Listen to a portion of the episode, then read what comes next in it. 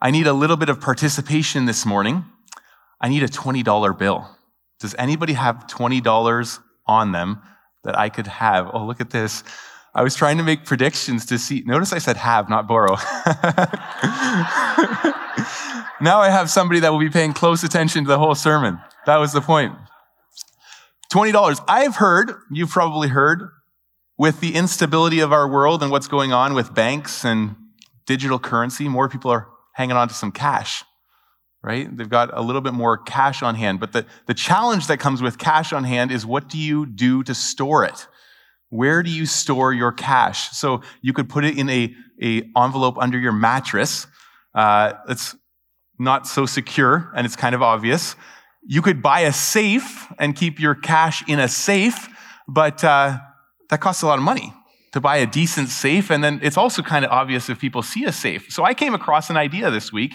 Somebody, somebody passed this idea along to me about where to store your cash, and I thought I'd share it with you. So the first trick is you have to store it in bills, and in $100 bills is preferable because there's fewer of them. And then what you do is you take your bills and you open up the word and you store it. And particularly Leviticus is popular because it's the last people it's the last place people are going to look for cash. Okay? Now, it's in here somewhere, and Bill, I'll return it to you. Here you go. we laugh and we chuckle, but it's so true. People will not read the Bible often, much less look in it for truth, look in it for treasure, look in it for something of value. And yet, God's word has treasure on every single page. Every single one. Each one, it's more than a $20 bill on each single page. There is treasure there.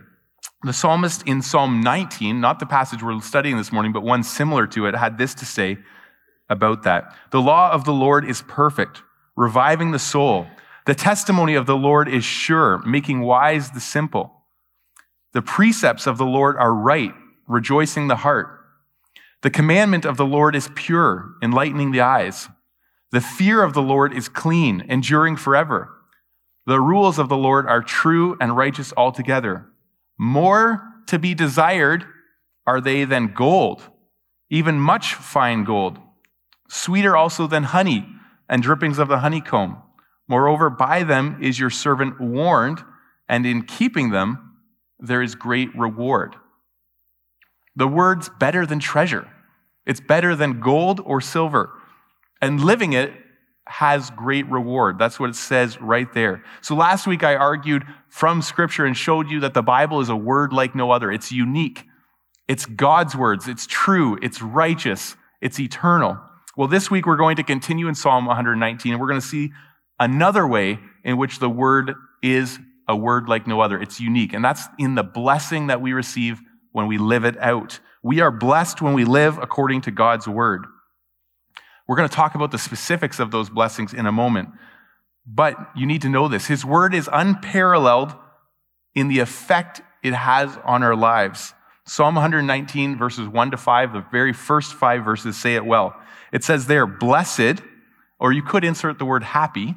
Happy is those whose way is blameless, who walk in the way of the Lord, in the law of the Lord, rather. Blessed are those who keep his testimonies, who seek him with their whole heart, who also do no wrong, but walk in his ways. You have commanded your precepts to be kept diligently. Oh, that my ways may be steadfast in keeping your statutes. The psalmist, the person who wrote this, believed wholeheartedly that obedience to God's word was a source of blessing, that you were happy, that you were blessed if you lived it. He knew it was God's word. He knew it was good. And so he has no problem then going to verse 4 where he says, You have commanded your precepts to be kept diligently. He has no problem recounting the fact that God commands his precepts to be kept diligently. And when you discover that living under God's authority is actually good, is actually the best way to live, that it's actually the most blessed thing, then you will have no problem living under his authority or understanding he commands you to obey it. You'll be like, he actually is commanding the thing that brings the greatest blessing in our life. Sure, that's good. I understand that. He is commanding your happiness in essence. And of course, he's talking about his plans for that. This week I was considering the question Does God want me to be happy? You know, a lot of people think God wants to be happy. And it's true.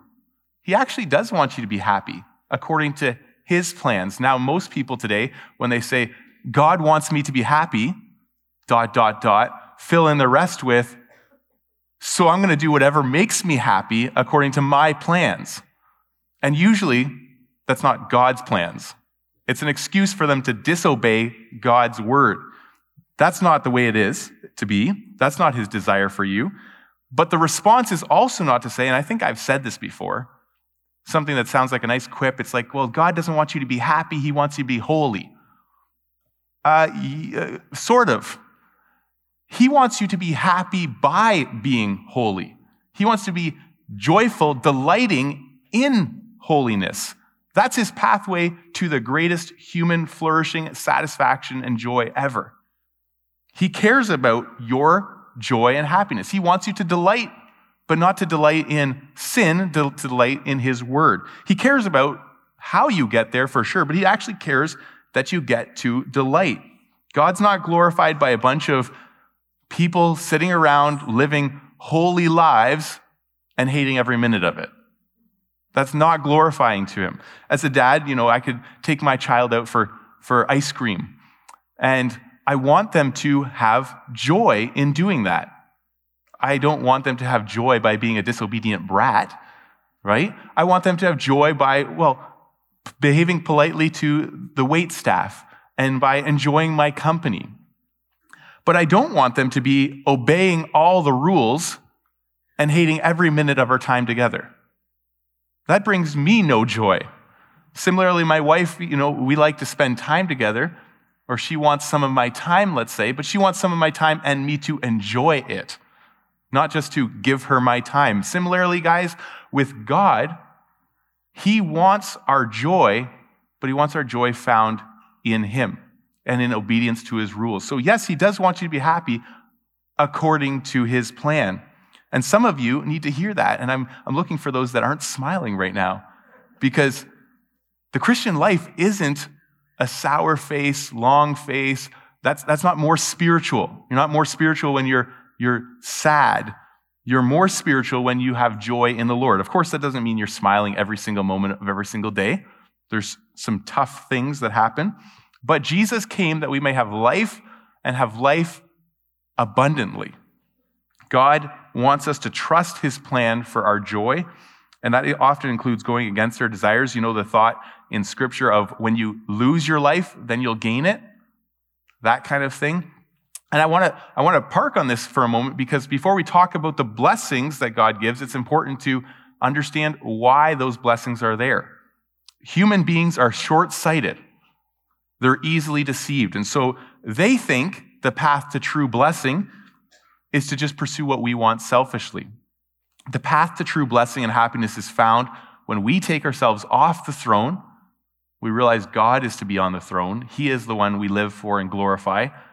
And we love and serve others. That's the recipe that Scripture gives over and over and over again through the Old Testament law, through the prophets, through the New Testament, through Jesus' statements summarized nicely in his statements in Matthew 22, where he tells us the greatest commandments to love the Lord your God and to love others. That is the pathway to blessing, to happiness. The interesting thing about blessings of living biblically is when you pursue the blessing itself, your own way, you don't get it. Okay, when you pursue happiness as an end in itself, you don't get happiness. When you pursue the other blessings we're going to look at, as an end in themselves, you won't get them. You won't get them.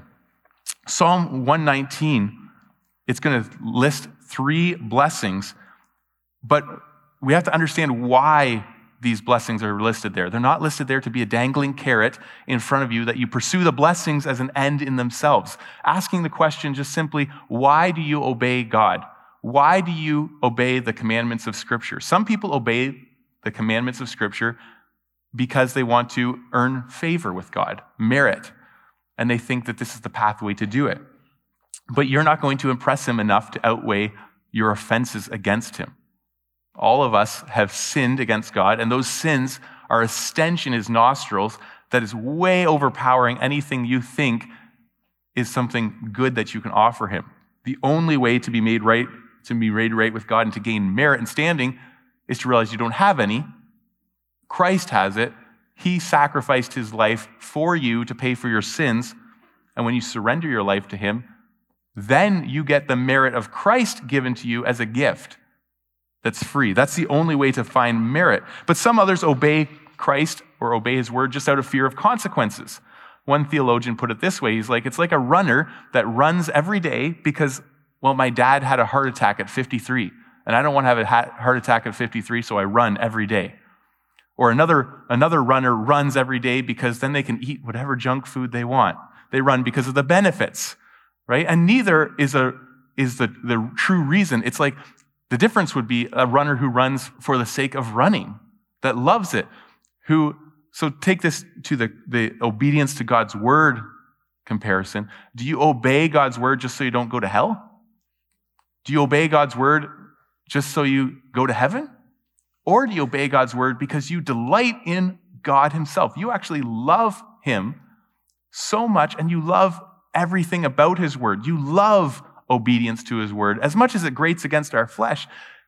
When you lock onto it, you're like, it's beautiful, it's good, I delight in it. That's, that's what we're going for. Okay, that's what we're going for because I don't want, as I said, this message about the blessings of Scripture to become a carrot that's dangled in front of you, that you go and read your Bible this week only for the blessing so that you get the blessing and then you can ditch the Bible. okay? The Bible, reading the Bible, meditating on the Word is a, is a gift in and of itself. Our obedience to the Word is not a way to manipulate the blessings of God for our advantage, for our advantage. It's actually better thought of as our obedience to God and His commandments is an investment because we love God and we actually want more of Him. We want more of His word. The psalmist says this in verse 17. Then we're going to get into some of the benefits, okay? But he says this Deal bountifully with your servant that I may live and keep your word. I don't know if you caught that, but he's asking, he's crying out. It's one of those 75 prayer requests I mentioned last week. He's crying out Deal bountifully. I, I want your blessing, Lord, but why does he want his blessing? So that he can live and keep the word.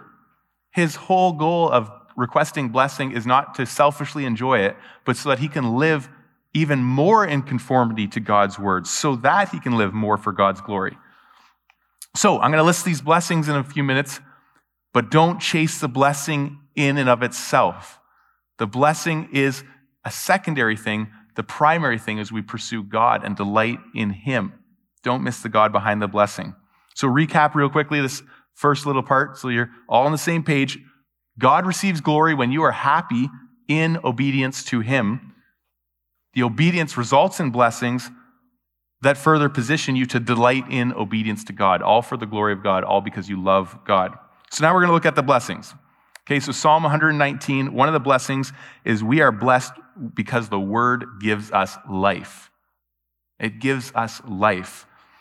As a child, I sang a hymn that went along the lines of Sing them over again to me, wonderful words of life. Let me more of their beauty see, wonderful words of life. The connection in my mind was formed really early God's word, life. God's word equals life. And that's what the psalmist gives over and over in verse after verse. So we're going to survey a few of those. Verse 25, he says, My soul clings to the dust. Give me life according to your word. He repeats that call in verse 37. Turn my eyes from looking at worthless things and give me life in your ways. And in verse 50, he says, Your promise gives me life. Perhaps most clear verse of all, though, is verse 93. He says, I will never forget your precepts, for by them you have given me life. God's word gives life. And that connection was very strong in the mind of an Israelite reading or singing this song. It's very strong in the connection in the mind of anybody that has taken the time to read through Scripture. God's word brings life. They knew it was the word of God that brought life into existence in the first place. God spoke, and it was. They knew that. And even without the language of the New Testament, this was said by Jesus later, but they knew already then that man does not live by bread alone, but by every word that proceeds from the mouth of God. Near the end of Deuteronomy, Moses is laying out the covenant stipulations for the, the people of Israel and God and how this, this agreement between them is going to work. And he lays it out very clearly. And to summarize, he essentially says, I'm laying before you today life and death, blessing and cursing. If you want the life, it's in obedience to the word of God. It's in the word of God. If you deny God, you reject him, push him out, then there's death. And that covenant obviously was talking in part about physical death. When the nation of Israel rejected God and they went into battle, they lost every time. People died, physically died. But spiritually, the same is true. If we live according to the laws of God, we have life. The challenge is nobody here can live according to the laws of God perfectly. And so, therefore, we have death, not life. And that is why Paul speaks in Romans of the law, which was meant to be life bringing, it actually brings death. Not because the law of God is bad, but because we are bad. And the perfect living and active word of God exposes the sin and death in our lives. So that which was meant to bring life because of our sin exposes death. We are incapable of that. Because of our sin, the word before it can bring life, it has to expose death. And this is where a lot of people get uncomfortable because they don't like to read the word, the Bible, and see conviction, see their own sin. The Bible's been described as a mirror. You look at it and you see yourself accurately, but you don't like what you see. So a lot of people just don't read it because then they don't have to see it. But the cancer's not going away.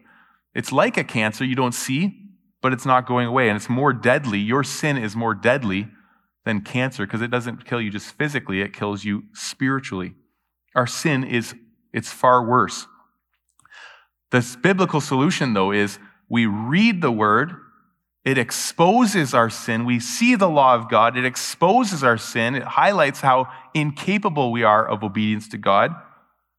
We confess it to Him, and then we find life in the true word Jesus Christ, the God man who perfectly obeyed all of God's law and who then brings us life perfectly when we place faith in him. So that's the recipe. The recipe is here's the word, it's good, it's life bringing, but because of your sin, it actually exposes your death. Jesus fulfilled the law, and he offers as a free gift life, the true word giving life. Now, the best part is when Jesus saves you, now you can take the law, that which exposed the death, and you can actually see life again. And you can see how good it is. You can see how God has designed it for us to live according to. There's treasure then on every page. The access to the treasure, to access the treasure, you always have to come to the cross first, but there's treasure on every page. And as an important side note, physically speaking, your life will be better, longer, generally speaking, when you live according to God's law in the old covenant, it said, Children, obey your parents in the Lord, because then your life will be long in the land the Lord your God is giving you. When you obey your parents, this is repeated in the New Testament as well. When you obey your parents, a simple way to put God's law into practice, generally speaking, your life will be longer. It's true.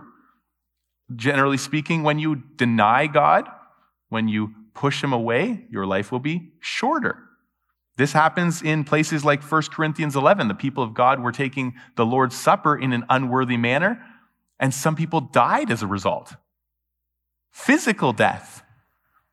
Acts 5, we read and we heard about from Pastor Aaron several weeks ago. People lied and they died.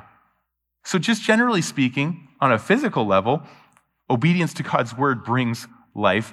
But in a spiritual, well, in a spiritual way, the word brings life. So we are blessed because the word brings life. The true word, Jesus Christ, is the ultimate one who brings life.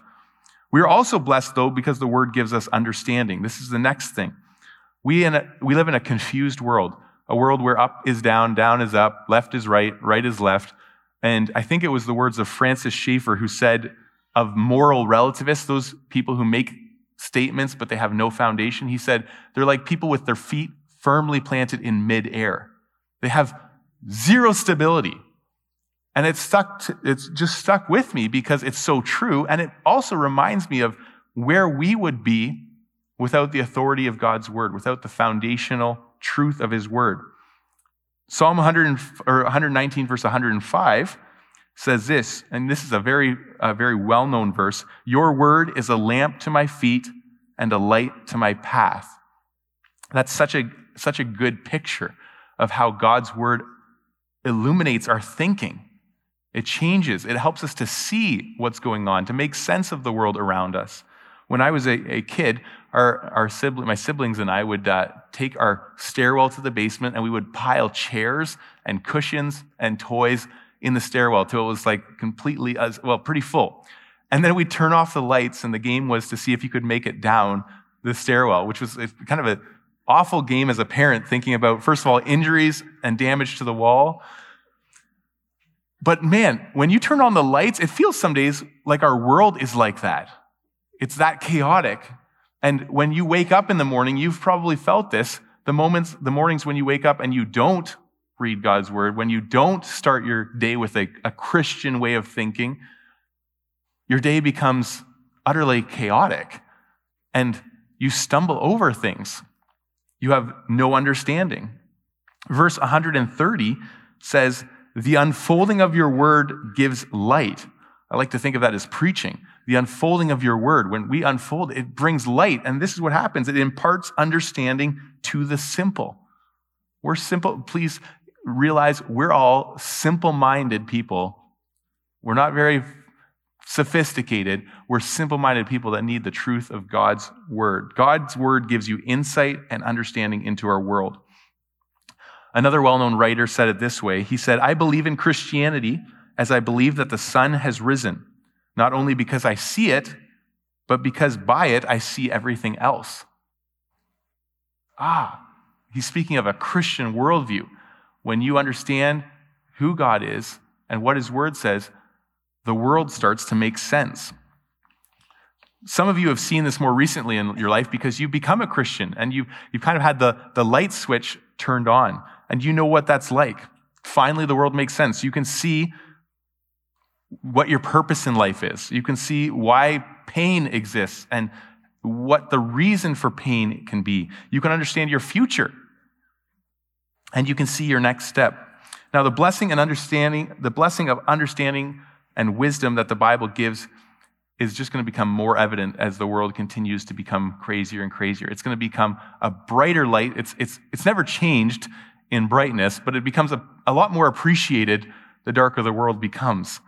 The further the truth is removed, and the further that we get from God's word and our mind, as our culture gets from God's word and becomes kind of mushy thinking. So if you look around, you might say, yeah, things are getting darker and darker, dumber and dumber, right? But before you look at it and mock it, just remember that's you subtracted from God's word. If God's word is not in your life, you will quickly become just as stupid, just as dumb. It's by the grace of God that we have his truth. Absolutely, there's people that are in blatant open rebellion against God, like we were. They're in blatant open rebellion against God. But the sad thing, I don't know about you, the sad thing for me is there's a whole generation of people that are growing up with less and less truth in their life that are taught from the cradle, literally left is right and right is left. They have zero foundation, and they're taught, taught, taught even that truth is a poison to avoid at all costs. That's something that should grieve us. The people of Nineveh were described as people that didn't know their right hand from their left. Not likely referring to just children, but likely referring to people that have zero moral foundation. They don't understand truth and error. That should break our hearts and grieve us and give us a desire just to share God's truth with other people. You don't have to be a, a, a scholar in Greek to know that male and female God created them. Genesis 1. It, it, says it there. You don't have to know a whole lot to be able to share basic, fundamental truths with people, to see the light that God's word brings. Psalm 119, verse 98 to 100 also say, Your commandment makes me wiser than my enemies, for it is ever with me. I have more understanding than all my teachers, for your testimonies are my meditation. I understand more than the aged, for I keep your precepts.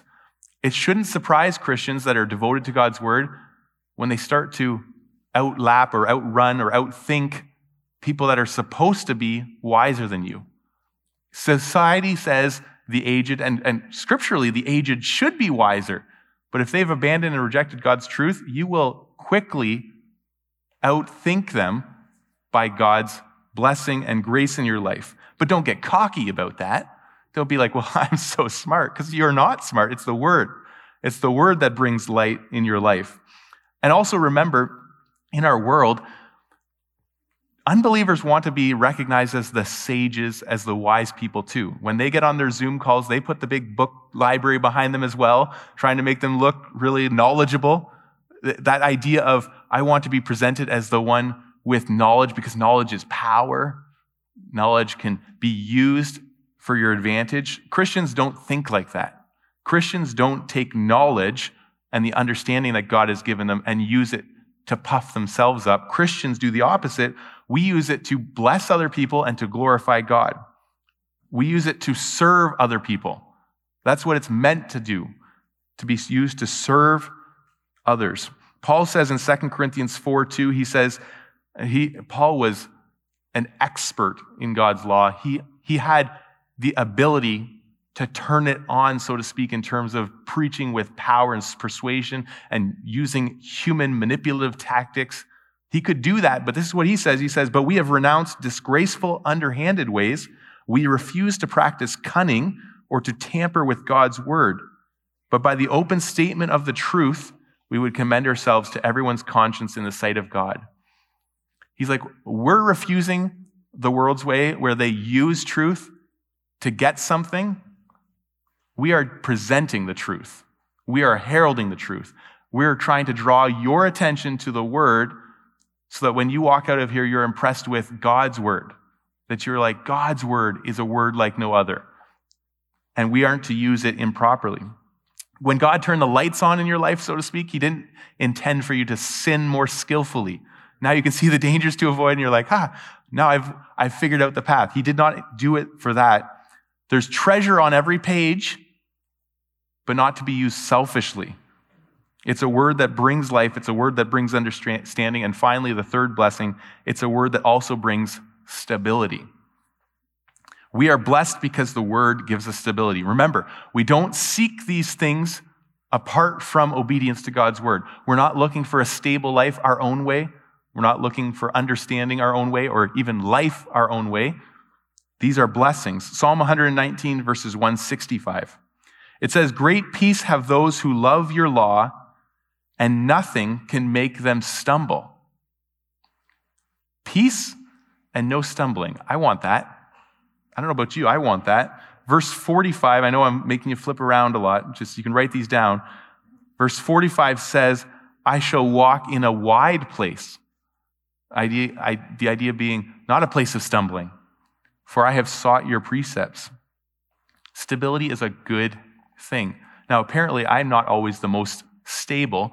A, a few weeks ago, I think it was, I was walking in the hallway uh, by my office and I almost tripped because I think I shuffle my feet, but I, I'm convinced the floor actually raises just a little bit.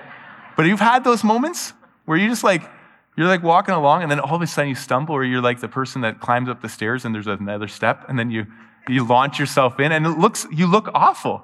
You look shameful. And I'm, I'm sure the security cameras pick up my stumbling around the hallways at the church. But sadly, we stumble in so many more serious ways when we get off of God's word. So people, take for instance, lying. When you, when you lie, you create a nightmare for yourself because you now have to remember who you lied to, how the story goes, and then create this whole second world that works consistently with that lie. And if you've ever lied, you have found very quickly, likely, it's so damaging. It's so, it's 10 times harder to, to lie than it is to tell the truth. even though in the moment it feels harder to tell the truth. That's an example of when you walk according to God's law, you're not going to stumble. And you're not going to stumble 10 years from now because you haven't set up stumbling blocks for yourself 10 years from now. You're going to be at peace because you know I'm right with God. I've lived according to his ways. How about you take finances for another example? So much instability in finances is caused by just rejection of God's wisdom and word. We've had a finance class, and uh, I think many of you have been blessed and benefited from that. But the line that I've heard over and over again, you know, the instability of uh, finances comes from buying things we don't need with money we don't have to impress people we don't like. totally. It causes instability. Living paycheck to paycheck happens so quickly, or living in, in excessive debt happens so quickly because we just reject God's word, his ways. And so we lose stability. Stability comes in life when you live according to God's word. Now, the world can throw instability at you, but we know we're right with God. Knowing God's word, though, is not enough, not knowing it only. You have to also live it. So look at verses 5 and 6, right at the beginning of Psalm 119. It says, Oh, that my ways were steadfast in obeying your decrees. Then I would not be put to shame when I consider all your commands. He's obeying your decrees. He's not just, not just considering, he's obeying them. Then his way is steadfast, and he would not be put to shame. The idea of shame there is not just like a personal reflection of thinking, uh, I feel upset with myself. It's like a public shame. You will not be put to shame publicly, like a public disgrace. Think of somebody who's lost in battle and now they're being paraded through the enemy town and taunted, like, you lost, you lost. Or think of somebody that's maybe done something really, really dumb. They've embezzled or they've, they've been a scammer, and then their name and picture gets posted in the front page news, and they're brought to shame because of the, the stupid stuff that they did. When we walk according to God's law, we're not going to be put to shame. Now, your, your name might show up in the newspaper, but for righteousness' sake, right? It's going to show up for the right reasons. The world's going to try to shame you, but we know in the end, when Christ comes, things are going to be sorted out. We will be vindicated, and we will be able to stand without shame. Those that walked according to the Lord's word will be very glad they did on that day.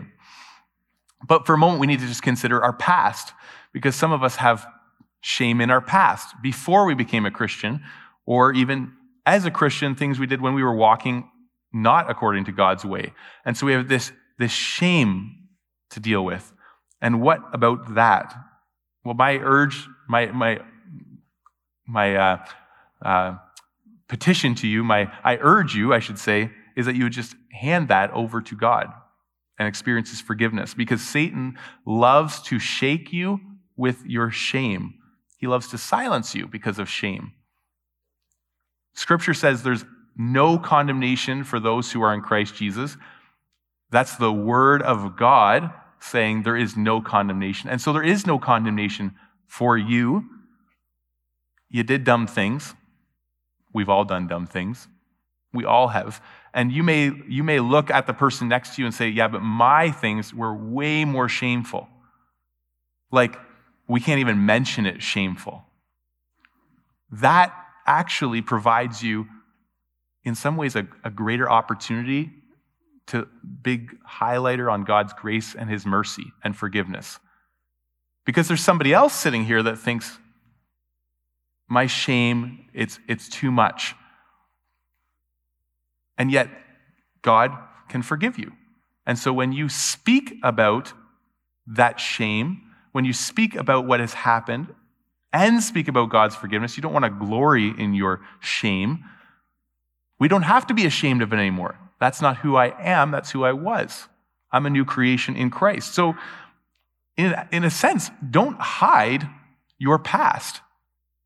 Don't hide your past, how you lied, cheated, stole, mismanaged, were proud, angry, lustful, hopeless. We don't glory in those things, but we draw a big highlighter over them and say, but God, God's grace and his mercy, it's more than all of our sin. Last week, I was so encouraged when someone came up to me after the service and shared how Psalm 119 was a passage in their life that God used to, to heal them from a very, very dark place. And that was so encouraging to me to see how the Word of God, how God's mercy was evident in that person's life. So there's treasure on every single page of Scripture. There's life, there's understanding, there's stability. We are blessed when we live according to it. But this is where we're going to end. What happens when you don't feel any of the rewards? When you don't sense any of the rewards? What happens when your life is threatened with sickness or death? What happens when your mind is foggy? When, your when your world seems turned upside down? Your friends are abandoning you? What then? Well, last week I challenged you all to read Psalm 119, or at least to read scripture every single day. And I hope you did. And if you read Psalm 119, I hope you saw this. This is probably my favorite feature of Psalm 119. It's in verse 23, it starts. It says, Even though princes sit plotting against me, which isn't a good thing. Okay, princes plotting against you. And I actually want to take you through a few verses like this. Verse 23, verse 51. The insolent utterly deride me. That also doesn't sound good. Verse 61, though the cords of the wicked ensnare me. Verse 69, though the arrogant have smeared me with lies. Verse 87, they almost wiped me from the earth. Verse 95 The wicked are waiting to destroy me. That part isn't my favorite.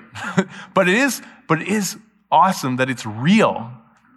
It's not, it's not some rose colored, life is idyllic, it's amazing kind of psalm. It is a true psalm. It's real to life. This is some of the things he experienced. But get this each one of those verses has a second part to it, and we're going to read those. So 23 started, even though princes sit plotting against me, concludes, Your servant will meditate on your decrees. Verse 51 The insolent utterly deride me, but I do not turn from your law. 61 Though the cords of the wicked ensnare me, I will not forget your law. 69 Though the arrogant have smeared me with lies, I keep your precepts with all my heart. Verse 95 The wicked are waiting to destroy me, but I will ponder your statutes. I just love this. Life is awful. Awful, awful. But what's he do? He doesn't focus on the issue of life. He goes back to God's word. There's seven more times this happens. I think there's like 13 or 14 times in Psalm 119. It happens. It's just like the worst of the worst, but I'm going back to your word. I'm going back to your word. I'm going back to your word. I'm going back to your word. This is for us, church. We keep reading and applying God's word no matter the circumstances. We have a great example set for us in this psalm. When the heat gets turned up, the intensity with which we go back to God's word turns up. That's the way it's meant to be. And sometimes God actually allows the affliction for that very purpose, to kind of wake us up. Verse 67, it captures it perfectly. He says, Before I was afflicted, I went astray. But now I obey your word. Before I had this trouble, I was doing my own thing. And then you woke me up. And now I'm in your word and I delight in it. And I'm going to stay in it. I'm going to go to it. Some of you know exactly what this is like because it's part of your story. Before the affliction, before the hardship, you were going astray. God woke you up and now you delight in his word. Some of you, though, the tough days are coming because we live in a messed up world with sin. Would I urge you to decide now, to decide before the moment of affliction comes, before the bad news, before the, the punch to your gut, so to speak, is to choose today that in that moment you are going to turn to the Word of God. That's where you're going to turn, not just for a moment, but daily. The moment of affliction, The moment life gets hard, you're going to go back to God's word. I've seen so many do well until the moment of affliction. And then they turn their eyes to worthless things and they are lost. So, in the moment of your affliction, turn to the word. The word of God is a word like no other. It's a word that in keeping it, there's great reward. But better than the blessing of just having life, just having understanding, just having a little bit of stability, you get real life. John 17 tells us real life, e- eternal life, is to know the Father. And how do you know the Father? Through what he said. And so we go back to the word over and over again. And let's pray to that end, church.